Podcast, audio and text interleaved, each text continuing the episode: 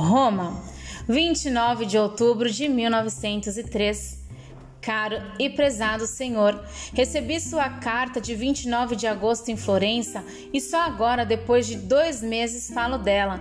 Perdoe-me essa lentidão, mas não gosto de escrever cartas durante as viagens, porque para fazê-lo preciso de algo além dos apetrechos indispensáveis um pouco de quietude e solidão e uma hora que não seja de completa estranheza. Chegamos a Roma faz mais ou menos seis semanas, em um momento do qual a cidade ainda era aquela Roma vazia, quente, com a má reputação da febre. E essa circunstância, junto com outras dificuldades práticas de instalação, contribuiu para que a inquietude em torno de nós não tivesse fim e para que o lugar estrangeiro passasse sobre nós com a carga de desambientação.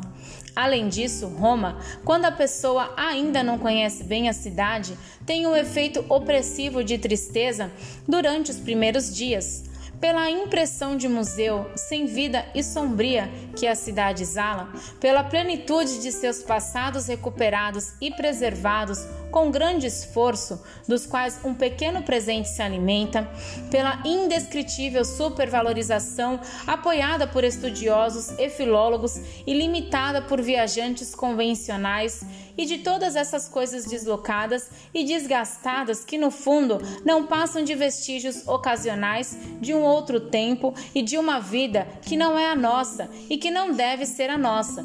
Finalmente, depois de algumas semanas de uma diária atitude defensiva, o visitante se restabelece, embora ainda um pouco confuso, e diz para si mesmo: Não, Aqui não há mais beleza do que em qualquer outro lugar, e todos esses objetos admirados ao longo de gerações, recuperados e completados por artesãos, não têm significado algum, não são nada e não possuem coração, nem valor algum. No entanto, há uma beleza aqui, como há muita beleza em toda parte águas infinitamente vivas, correm nos antigos arquedutos para a grande cidade e dançam nas diversas praças sobre conchas brancas de pedra, jorram em pias amplas e espaçosas, rumorejam durante o dia e aumentam o seu murmúrio noite adentro.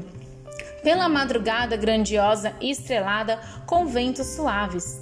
Há por aqui jardins, alamedas e escadas inesquecíveis, escadas projetadas por Michelangelo, escadas construídas segundo o modelo das águas que escorrem por córregos, amplo declive em que o degrau gera o outro como uma onda sai da outra. Por meio de tais impressões, uma pessoa se recolhe, recupera-se da multidão pretensiosa que fala e tagarela, como é expansiva, e aprende devagar a reconhecer as poucas coisas em que perduram o que há de eterno e o que pode amar, e a solidão de que pode tomar parte em silêncio. Ainda estou morando na cidade, no Capitólio, não muito longe da mais bela estátua equestre que nos foi conservada da arte romana, a de Marco Aurélio. Mas em algumas semanas devo me mudar para um lugar simples e silencioso, uma antiga alterna que fica perdida no fundo de um parque, protegida da cidade e do seu barulho e de seu acaso.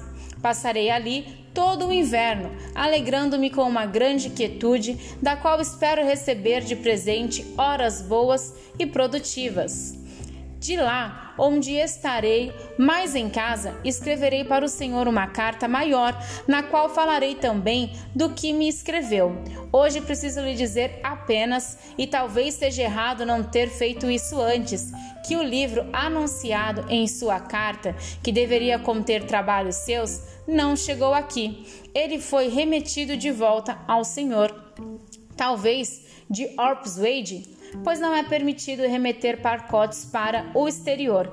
Essa possibilidade é a mais favorável e gostaria de vê-la confirmada.